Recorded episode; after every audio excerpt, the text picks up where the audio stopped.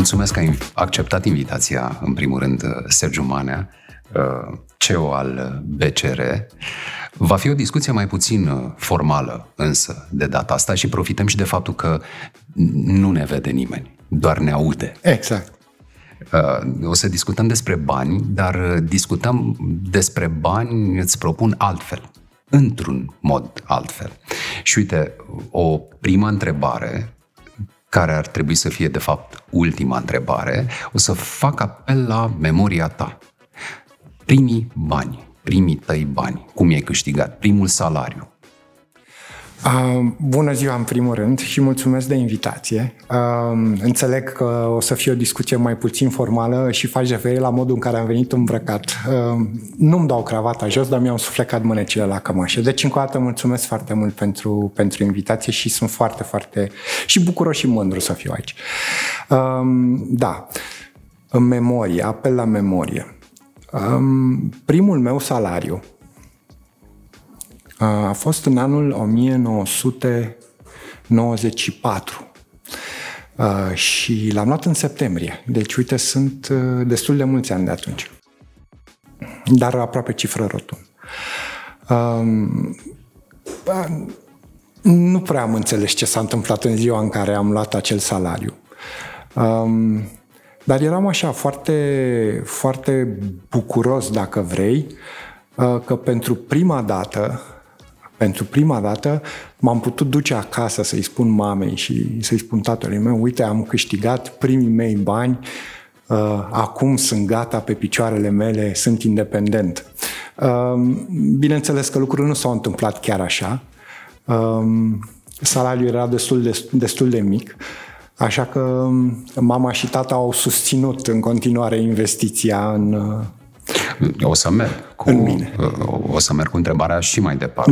Da. Pe ce post erai angajat și dacă nu sunt indiscret suficient, o să întreb și asta, ce salariu era? A, da, sigur. Um, nu ești indiscret. Um, am lucrat la uh, Banca Română pentru Dezvoltare, în uh, biroul de bărci corespondente, astăzi se cheamă Financial Institution sau instituții financiare. Um, un entry level, eram referent într-o echipă mititică și foarte, foarte, foarte frumoasă, uh, condusă de un om foarte, foarte frumos, uh, Tania Ionete se chema. Uh, și primul meu salariu a fost echivalent uh, puțin mai puțin de 80 de dolari. 80 de dolari. Da. Care chiar și atunci cred că era un salariu destul de mic. Da, era un, și atunci un salariu destul de mic. Una din motivele principale fiindcă eu am început să lucrez înainte de terminarea facultății și gradele de salarizare atunci urcau în funcție de absolvirea unui institut de învățământ superior. Bun. Acum, uh, pentru că suntem la bani mărunți, cu banii ăia, ce ai făcut atunci? I-am cheltuit. Am avut o frecvență destul de mare pe terasă la motoare, cred. pe terasă la motoare. Dar acum, ce ai face cu ei? Uh, acum ce aș face cu ei, sincer, cred că aș deschide un savings account, uh, un, un, un cont de economii.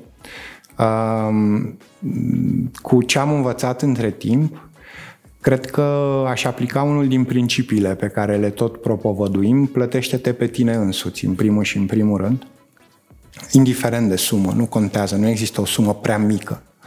Iar a te plăti pe tine, uh, pe tine însuți sau pe tine însăți, um, nu ține, repet, de, de mărime și nu ține de îndeplinirea unei nevoi imediate, ci ține de crearea unei rezerve, astfel încât nevoi și aspirații mai mari în viitor să poată să fie, nu știu dacă îndeplinite în totalitate, dar măcar, măcar parțial. Bun. Deci asta aș face astăzi. Măcar totuși o seară și la motoare nu cred că ar, ar A, fi nu, exclusă. Nu, absolut deloc. Dar tocmai asta vreau să spun, că primul lucru pe care l-aș face, a zice, dacă astăzi Hai să întoarcem timpul, da? Deci 80 de, do- 80 de dolari pe lună echivalent sau puțin mai puțin sau puțin mai mult, nu contează. Spunem ok, de cât am nevoie să, uh, de cât am nevoie să trăiesc, excluzând uh, sau neexclus în terasa de la motoare. Păi pot să ies așa, am nevoie de asta, am nevoie de bani de transport, am nevoie de bani de țigări, nu știu dar cred că pot să economisesc în fiecare lună măcar 5 dolari echivalent sau 10 dolari echivalent sau 3 dolari echivalent. E, din acel moment, dacă aș lua această decizie, aș începe să experimentez. Aș deschide un cont de economii. În fiecare lună, primul lucru pe care l-aș face în momentul în care aș avea salariul respectiv, aș duce cei 2, 3, 5, 10 dolari în acel cont și nu m-aș atinge de ei. Și aș experimenta și încerca să văd în fiecare lună dacă suma aia e o sumă corectă, dacă e o sumă prea mare, dacă e o sumă prea mică și aș aș, aș continua, cu certitudine aș continua.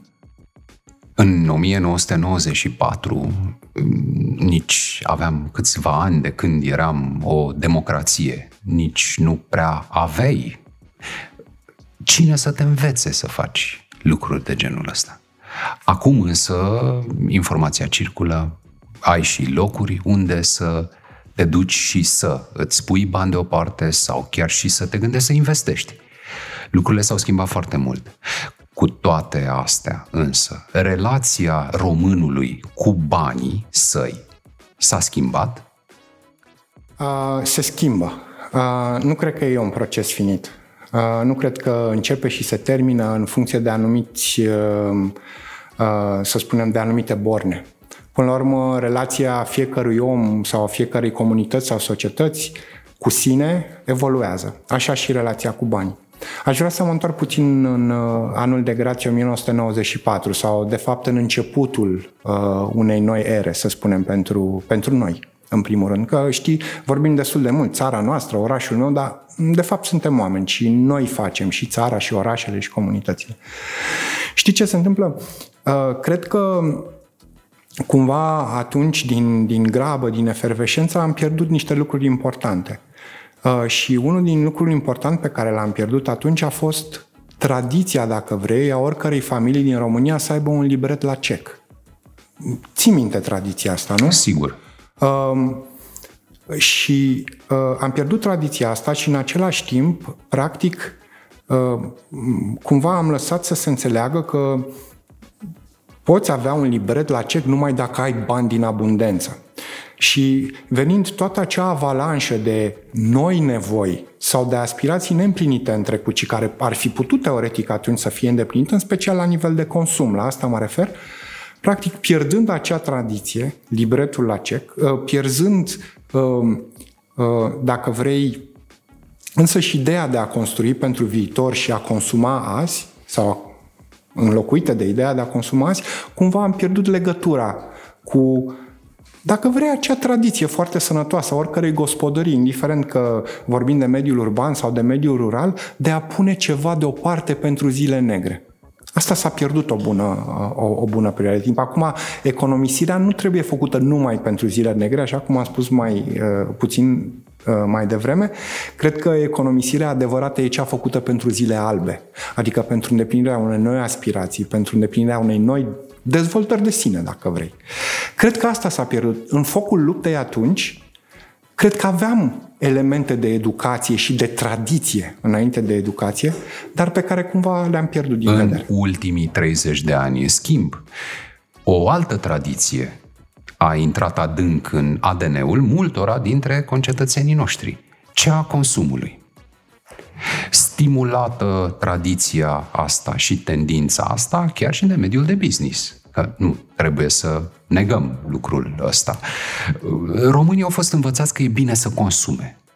Iar ei, ieșiți dintr-un regim în care nu aveau ce să consume, acum, când au ce să consume, consumă. Suntem o țară care trăiește din consum.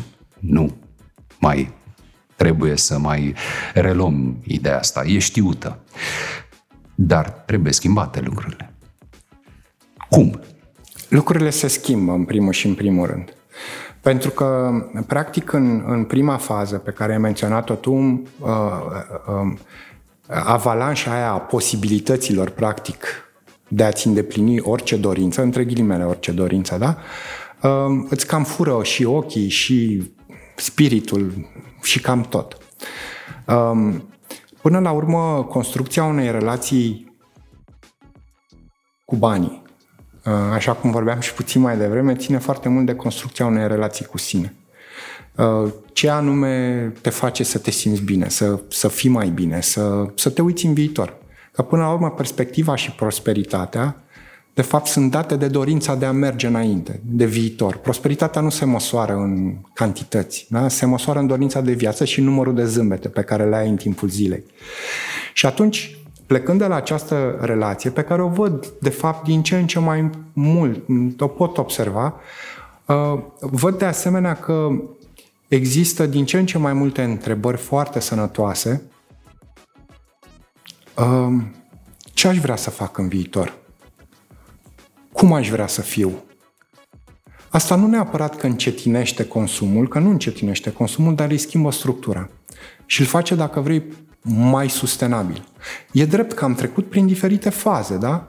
Um, prima fază, accesul la satisfacerea tuturor dorințelor, apoi am realizat că nu avem suficient de mulți bani, apoi a venit accesul la credit, apoi accesul la credit după numai 4, 5, 6 ani a fost întrerupt foarte brutal uh, de criza, uh, criza financiară. Apoi am început să creștem. Am început să consumăm mai mult, dar am început să și economisim mai mult. Iar consumul să devină mai rațional. Consumul, spui. da, încet, încet devine mai, devine mai rațional. Uh, dar, repet, E un proces. E un proces foarte îndelungat. Uh, știm că a început, nu se va termina niciodată, dar e vorba aici, în opinia mea, foarte mult de ajustarea individuală și societală la realități, la realitate. Revin la, revin la ideea de economisire. A te plăti pe tine însuți sau însuți. Uh, n-are nicio legătură cu satisfacerea unei uh, nevoi indiferent că vorbim de o nevoie care e nevoie de vanitate sau orice alt tip de nevoie acolo. Ok, nu vorbesc de nevoi de bază.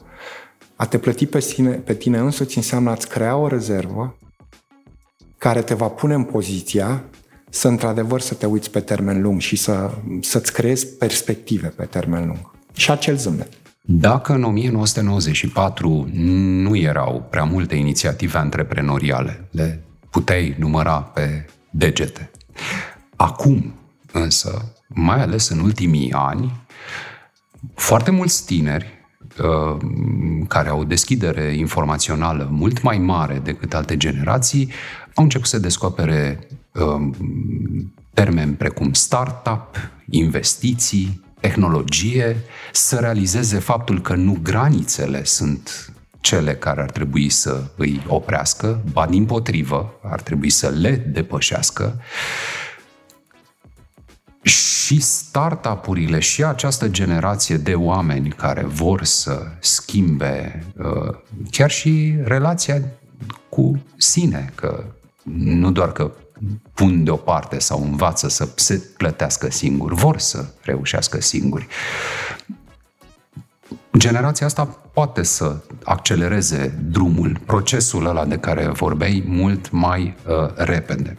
Dacă ar fi să te uiți, mai ales în, ultimul, în ultimele luni, în ultimul an, de când COVID-19 a lovit lumea, dacă ar fi să te uiți la această zonă, startup-uri, IMM-uri, cum au reușit să facă față crizei? Um, pentru mine, lucrurile pe care le-am observat, um, lucrurile pe care le observ, făcute de startup-uri, de întreprinderi mai mici sau întreprinderi mai mari, sunt toate lecții de învățătură, pe care la rândul meu încerc să le uh, să, să le aduc în interiorul companiei în care lucrez sau să încurajez pe colegii mei să le aducă din observațiile lor directe. Am observat foarte multă conștiință și conștiență, în primul și în primul rând. Uh, am observat grijă pentru oameni, uh, am observat grijă pentru propria companie și propria creație. creație. Uh, atenție, atunci când vorbim de un antreprenor, compania pe care a ridicat-o să încearcă să o ridice este parte din viața lui. Nu e un simplu job. Am observat foarte multă responsabilitate asumată față de oamenii cărora acel antreprenor uh, le-a creat un loc de muncă și de care se simte și responsabil și recunoscător în același timp, pentru că ei l-au ajutat să, să facă ce, ce, ce poate face sau ce face în momentul ăsta. Și uh, am observat de asemenea foarte mult pragmatism în abordarea, um, uh, dacă vrei, a numerelor um, nu știu cum să spun, a numerelor.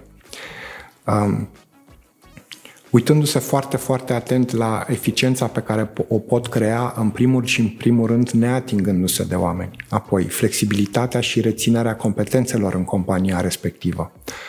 Um, descoperirea de noi piețe, descoperirea de noi canale de distribuție. Toți antreprenorii cu care am vorbit în perioada asta, de fapt, au crescut frecvența contactelor cu furnizorii și clienții lor și au încercat tot timpul să creeze o imagine, dacă vrei, de încredere în propria lor capacitate de a duce acel business mai departe. I-am văzut pe acești oameni și concluzionez tratând cu maximă, tratându-și cu maximă responsabilitate viața, pentru că sunt niște oameni care și-au investit întreaga viață acolo înainte de a vorbi de resurse financiare sau... Și acum, dacă ar fi să tragi o linie după primele șase luni ale acestui an, și așa cu puncte să spui ce e mai important pentru o companie uh-huh. mică spre mijlocie ca să supraviețuiască sau, cine știe, poate chiar să crească în această perioadă? Păi eu o să spun ce am învățat uh, de la oamenii cu care am vorbit, dacă vrei, apropo de ce e important. Cred că este o privire onestă, foarte, foarte onestă, aproape chirurgicală, dacă vrei, a propriei situații. Um, cui mă adresez, ce fac, care e calitatea produsului meu, am o piață, nu am o piață, trebuie să mă diversific, nu trebuie să mă diversific. Deci această privire foarte, foarte onestă asupra situației, de fapt, e foarte, mi s-a părut absolut excepțională. Punctul numărul 2 uh, e legat de continuitatea business-ului, dar, repet, iarăși, pornind de la pragmatismul punctului 1. Dacă am o încetinire în cerere, venită de la alte companii sau venită din consum, dintr-un motiv sau altul, cum descoper și cum deschid noi piețe. Cum creez noi clienți. Asta e o preocupare pe care am văzut-o foarte, foarte uh, profund. Punctul numărul 3. Unul din lucrurile cele mai importante pe care trebuie să le asiguri este client service. Interacțiunea și creșterea calității interacțiunii, a frecvenței interacțiunii cu propriile cohorte de clienți, indiferent că sunt clienți retail sau clienți instituționali, companii, a fost o preocupare foarte importantă. Și nu în ultimul rând, și nu neapărat legat de eficiență, am întâlnit foarte multă preocupare pentru eficiență și vânzare digitală. Foarte mulți oameni, indiferent că vorbim de producători de vin sau producători de mobilă, îți dau un exemplu, da? au încercat să construiască și să exploateze cât au putut de bine canalul digital, inclusiv serviciul digital răspuns la telefon, asigurare de, să spunem, suntem deschiși, dacă vrei. Asta am învățat. Uh, cam asta ar fi cele patru lucruri. Există însă și eșec. Există eșec, da. Pentru un antreprenor, eșecul, ce ar trebui să însemne? În primul rând, în momentul în care, uh, în care dispare o piață și dispare complet o piață, cred că ăla e un moment de întâlnire cu o realitate foarte, foarte dură. Pentru că um, lucrul pentru care ai muncit, lucrul pentru care ai sacrificat zile și nopți, până la urmă, poate să nu mai existe. Um, în acel context, iarăși, acea privire super, super onestă și chirurgicală e foarte importantă. Pentru că următoarea întrebare este, va mai exista? Dacă răspunsul e unul da, va mai exista, atunci întrebarea este cum ajung acolo. Cum ajung până în momentul în care pot spune da, va mai exista. Și aici sunt o serie de instrumente pe care um, uh, antreprenorii le-au, la, le-au avut la dispoziție, de la pachetele de intervenție ale statului până la fondurile Uniunii Europene și terminând de asemenea cu participarea și cooperarea, dacă vrei, furnizorilor lor, inclusiv a furnizorilor de servicii financiare. Um, și în acest context, ei pot crea, dacă, dacă vrei, un drum predictibil spre voi exista, voi fi din nou. Dar depinde foarte mult, repet, de, de, de da. pragmatismul e, Eșecul înseamnă abandonul spiritului antreprenorial?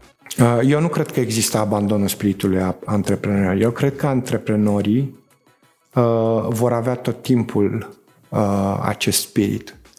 Ok, dacă ne uităm în zona de, uh, de startups, unde avem foarte multă experimentare, foarte mult test, există posibilitatea ca cineva să înceapă un lucru și apoi să spună mm, uh, poate n-a mers, poate nu e pentru mine. Dar dacă te uiți la un antreprenor care a construit un business și un business bun, sănătos, repet, în orice, de la servicii până la crearea unui produs, chiar dacă el realizează că poate nu mai e o piață acolo pentru el sau businessul lui nu va merge mai departe, nu cred că va, uh, spiritul antreprenorial va dispare. Va găsi o altă idee, va găsi o altă soluție, va găsi un alt business. Există. Ne întoarcem puțin în 1994. Câți Care? ani aveai atunci? Uh, 22. 22. Și acum ai copii care aproape, au, aproape au vârstă. Da. aceeași vârstă. Diferența dintre tine și copiii tăi, dintre tine de atunci și copiii tăi de acum. e ca de la cer la pământ. Um, știi, fără să conștientizez prea mult așa, am realizat uh, cândva, când copiii erau relativ mici, cumva diferența generațională între mine și părinții mei și între mine și copiii mei e mult, mult mai mare în cel de, de și aici, pentru mine, ei doi, știu că devine obstinant ceea ce spun, dar ei sunt o mare școală. Inclusiv în ceea ce privește pragmatismul și modul de a mă uita la lucruri.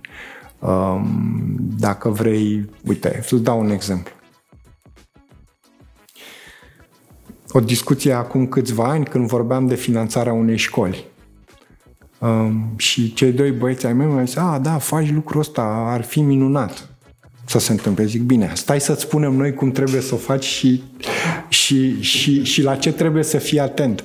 Dar nu vorbeau, bineînțeles, de structura de finanțare. Ei vorbeau de cum ar trebui să arate acea școală astfel încât să aibă succes.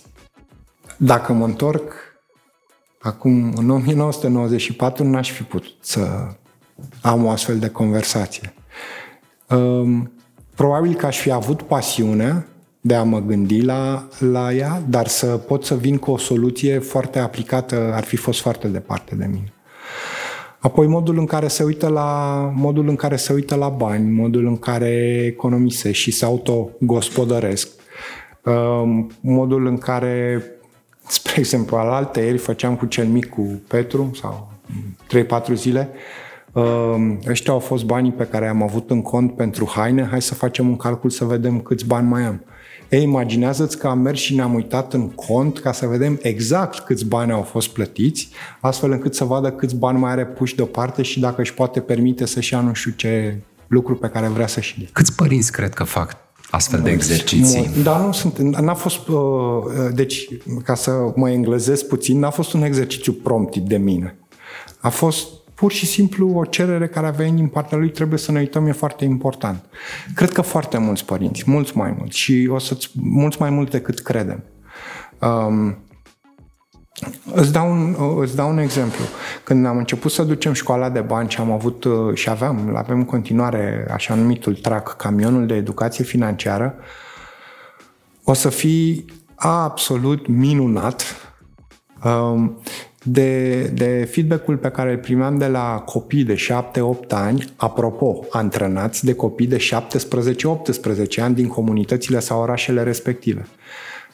Uh, lucrurile astea se discută și încep să se discute. Din păcate nu vorbim la nivel societal de faptul că în foarte multe case, indiferent că există sau nu există suficientă resursă financiară, se vorbește despre asta și se vorbește bine, zic eu. Și ar trebui să fim optimiști. Unul dintre motive este și faptul că noi, părinții acestor copii, în 94 sau mai târziu, nu știam lucrurile astea și atunci nu știm să le explicăm nici copiilor sau ne vine greu să înțelegem nevoia asta acum? Uite, um, uh, Bine, hai să... E foarte multă experiență personală aici, așa că uh, o să vorbesc despre asta. Gândește-te că majoritatea familiilor care veneau din anii 90 aveau copii de vârsta noastră, mai mici sau mai mari în, în perioada aia, veneau din, dintr-un pilon, să spunem, financiar, care își oscila între libretul cec și împrumutul de la ceare. Dacă casa de ajutor reciproc, în cazul în care, uh, pentru cei mai tineri dintre ascultători. Uh, în momentul în care a venit avalanșa respectivă, îți poți îndeplini orice dorință, ei au acționat la stimulul ăsta. Da? Fie pentru sine, fie pentru copii. Orice părinte își dorește ca copilul lui să aibă ce n-a avut el. Până la urmă asta este nu o chestie de dogmă populară, dar e o învățătură populară foarte, foarte profundă. Că asta se referă la obiecte sau se referă la aspirații sau la abilitatea de a studia, de a educa, de a evolua din punct de vedere cultural, nu contează. Toate astea țin de resurse. În momentul ăla, majoritatea familiilor ar trebui să răspundă la această nouă cerere care poate exista, poate și o imaginau, da, a avut loc această materializare a cererii și lucrurile pe care le știau. Salariu, libret cec um, și ce are. Asta e tot. Nu, cred că e o chestie pur și simplu de ciclu. E o chestie pur și simplu de deschidere societală. E o chestie... Um, știi cum... Noi ne uităm cumva la educație într-un sens foarte rigid și restrâns. De fapt, educația ține de comunicare, de găsirea unui limbaj comun și de o, o, o livrare, dacă vrei, foarte aplicată a lucrurilor. Suntem departe de momentul ăla acum. Însă am mars multe etape.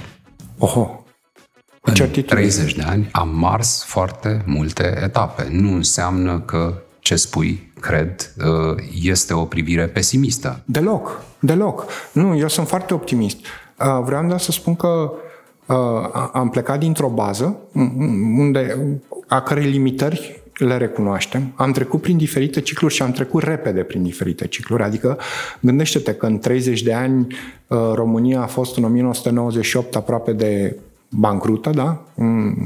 La nivel de stat, la numai câți ani? 16 ani după 81-82, când a evoluat foarte bine de acolo, au ars, au ars foarte multe cicluri, inclusiv instituționale, iar eu cred că societatea românească se, uh, se maturizează. Poate cumva fiind focalizați pe tarele acestui proces de facere, care, repet, nu se închide niciodată, uităm de lucrurile extraordinare pe care măcar le putem discuta. Și ne întoarcem puțin la business. Te rog. Și pe urmă mai revenim la familie și la anul 94. Te rog. Mi se pare important acela. Uh, în business, la fel, în cei 30 de ani, am ars foarte multe etape. Dacă în primii ani de după Revoluție aveam câteva companii înființate de oameni care ori lucraseră în domeniul financiar, ori aveau relații, ori și o să mă opresc ca să nu pun și alte oriuri. Oricum, n-aș ști despre ce vorbești. Așa.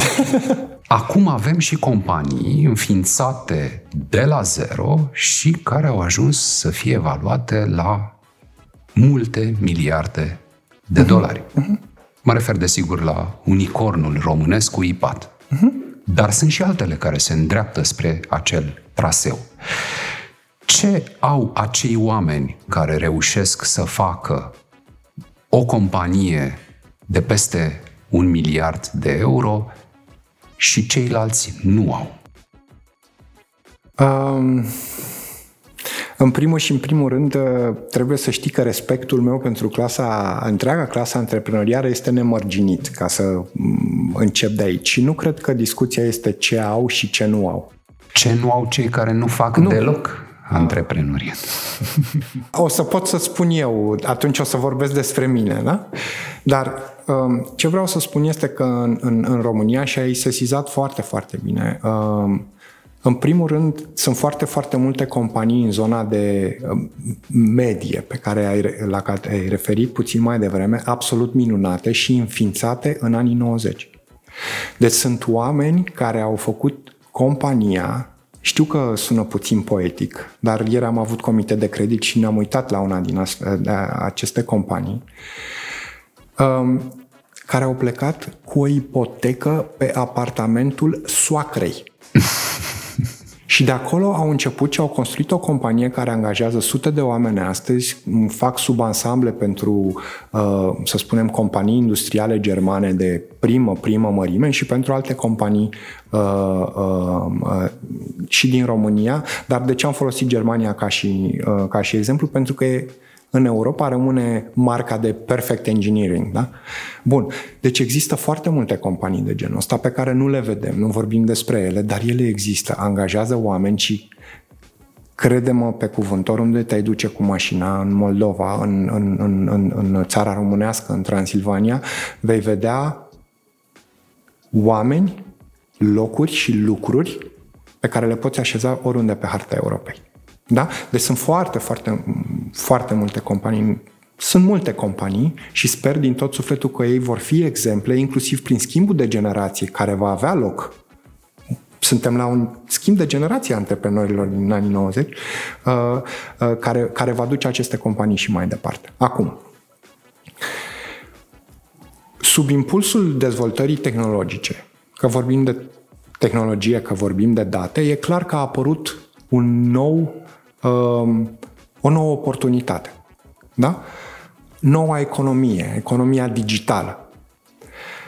Ce a oferit de fapt economia digitală? A oferit un reset. A oferit șanse egale oricărei categorii de, um, de gânditori și de oameni abili să ducă o soluție care e scalabilă și rezolvă o problemă globală, pentru că asta înseamnă strategie, până la urmă. Inclusiv găsirea de nișe noi, vezi UiPath și o să vorbim puțin și despre asta. Spre deosebire de economia tradițională, indiferent că vorbeam de industrie, că vorbeam de uh, agricultură și food, de la mijlocul anilor 90, scuze, unde acei antreprenori au trebuit să-și facă loc intrând în competiție cu furnizori deja tradiționali percepuți ca mărci de calitate. E, oamenii ăia și-au făcut loc în, acest, um, în această piață. Absolut lăudabil. Absolut lăudabil. Și o fac și astăzi. Bun. Resetul dat de revoluția tehnologică sau de evoluția tehnologică, cum vrei, a pus oameni precum UiPath, în poziția să facă propuneri care rezolvă probleme globale într-un mod negândit sau gândit relativ uh, nu, nu superficial, dar fără scară globală până în momentul ăsta, iar ei au făcut-o. Punct. Sunt și alte companii românești în poziția asta? Bineînțeles că sunt. Adică uite-te la competențele recunoscute la nivel global în securitate cibernetică. Da? Um, să ne uităm la soluții de la eficiență energetică până la livrare de experiențe digitale create de companii din România pentru, furnizor, pentru uh, beneficiari ultimi români, dar uite-te la ce fac companii de tehnologie din România lucrând pentru clienți globali care au de ani buni, 5-10 ani, competența digitală în, dacă vrei, centrul strategiei lor. 1994, 80 de dolari câștigați, primul salariu. De ce nu te-ai făcut antreprenor? Nici nu mi-a trecut prin minte. Um, nu, nici nu mi-a trecut prin minte.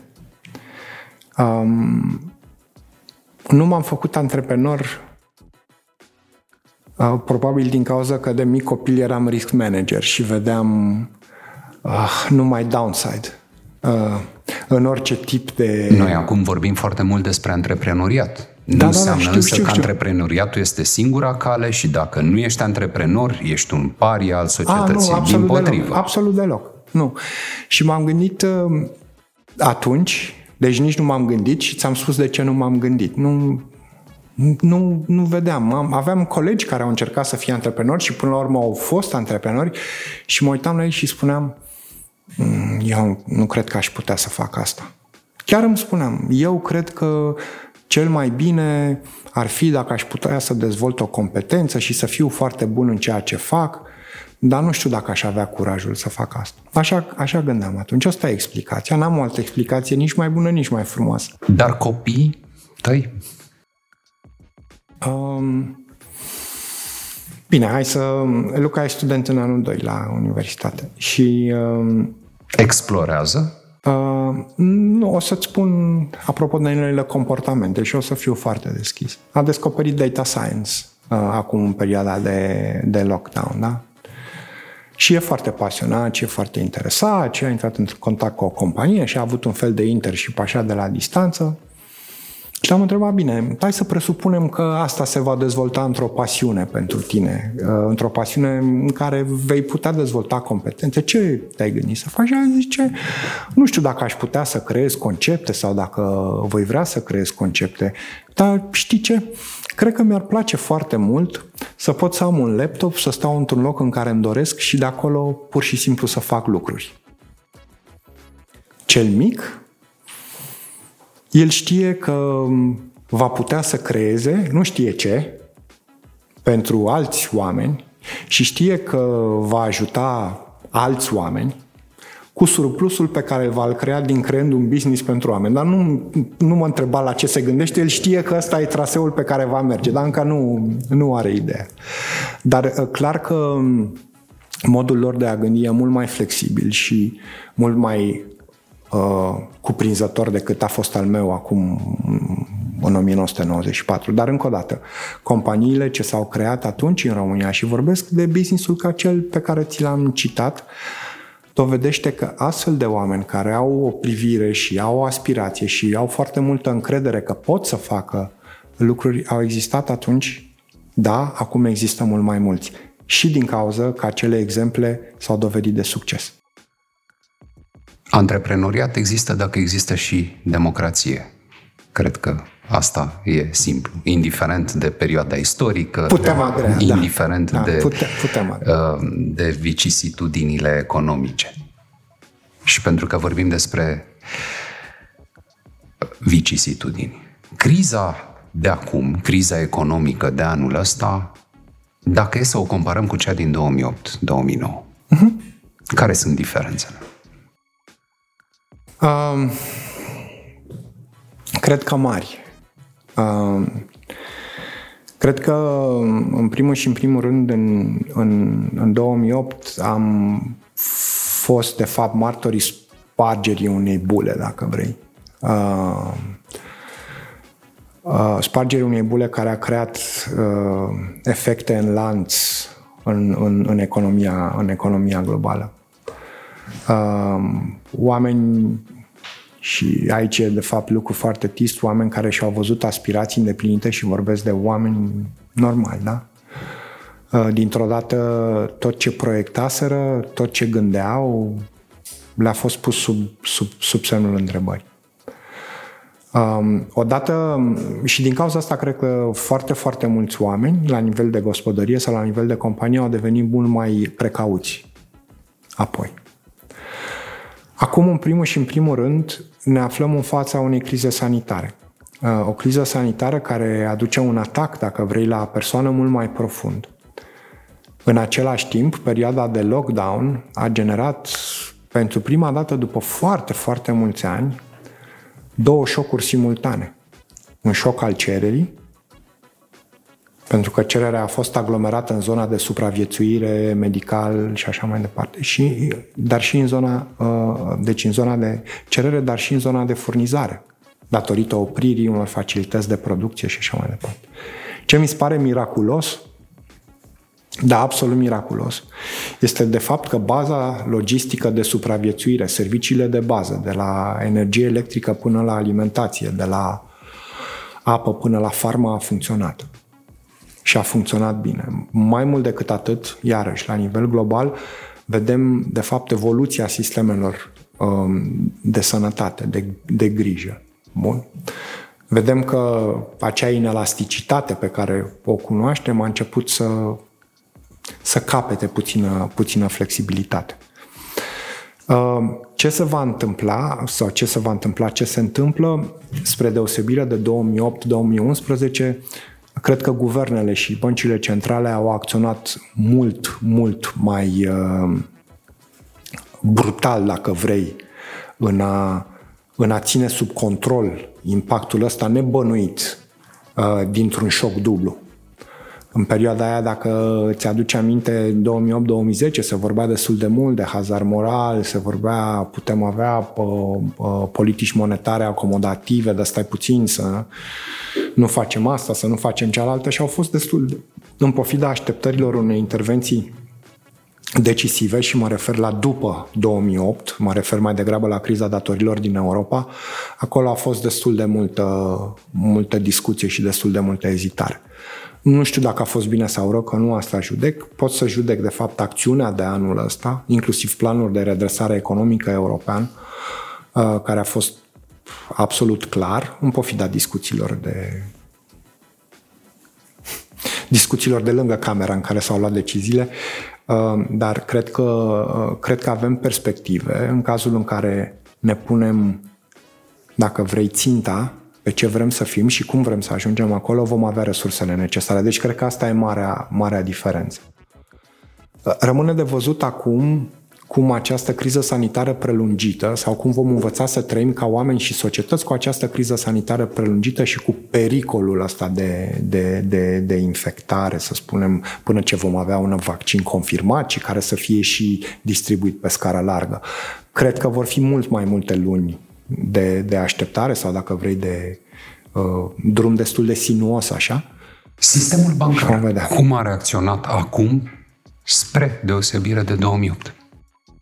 Mm, în primul rând, uh, și um, a, a stat deschis.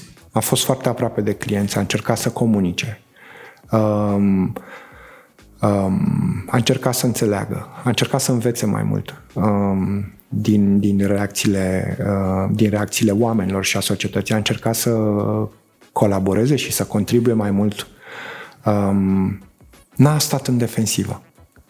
Cred că asta este principala, uh, principala diferență. Um, cred că sistemul bancar dovedește că e parte din societate și nu din cumva din, de pe un vârf de munte sau de deal. Probabil și maturitate. Da, Factorul timp de care vorbeai și abilitatea de a învăța din lecțiile prin care am trecut, că nu i l-a servit nimeni, am trecut prin ele, dovedește încă o dată că are un rol foarte important și cred că sistemul bancar a învățat asta. Alături de toată societatea. Societatea. Încă o dată, suntem parte din societate. Nu învățăm nici mai repede, nici mai încet. Nu suntem nici mai buni, nici mai răi. Dar cred că e de fapt o, o probă că întreaga societate a evoluat și cumva această criză a găsit-o mult mai solidă. În 1994 îți plăcea România? Cum arată? Cum e? Mm. Sau ai să întreb altfel. După prima ieșire în străinătate, păi asta la întoarcere. Asta încercam să spun, că uh, uh, nu știam cum să o fac. Uh, prima mea ieșire a fost în 1985, într-o tabără de pionieri în sudul Franței. Și, uh, deci un grad de comparație exista. Un grad de comparație exista. Uh, hai să spun, uh, în 1994 mergeam prin cartier, uh, stăteam în cartierul Berceni. Și singurul lucru pe care mi-l imaginam când închideam ochii și mă gândeam la comparația asta pe care mai forțat să o aduc în, în, în deschis, uh, mă gândeam așa, aș vrea să pot închide ochii și să fac o vrajă și deodată toate blocurile să fie vopsite noi și să arate frumos și copacii să fie înfloriți și să fie curat pe jos. Pentru că asta era stimulul la care reacționa. Da? E, lucrul ăsta s-a întâmplat.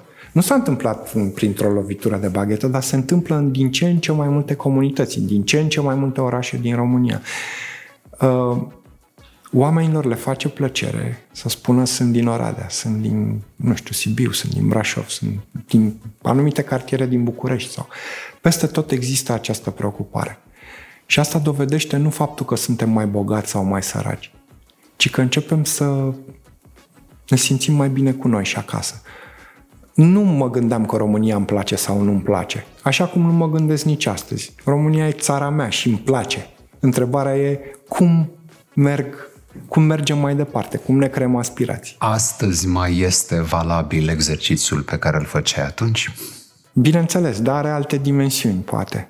Uh, are dimensiuni care țin de orașe inteligente, care țin de mobilitate inteligentă, care țin de digitalizarea relației dintre furnizorul de produse și servicii. Și aici la furnizorul scris cu litere mari includ și statul către clienții săi, care țin de simplitate a proceselor, care țin de aer respirabil, care țin de respect pentru natură, care care țin de abilitatea de a ne muta la, din punctul A în punctul B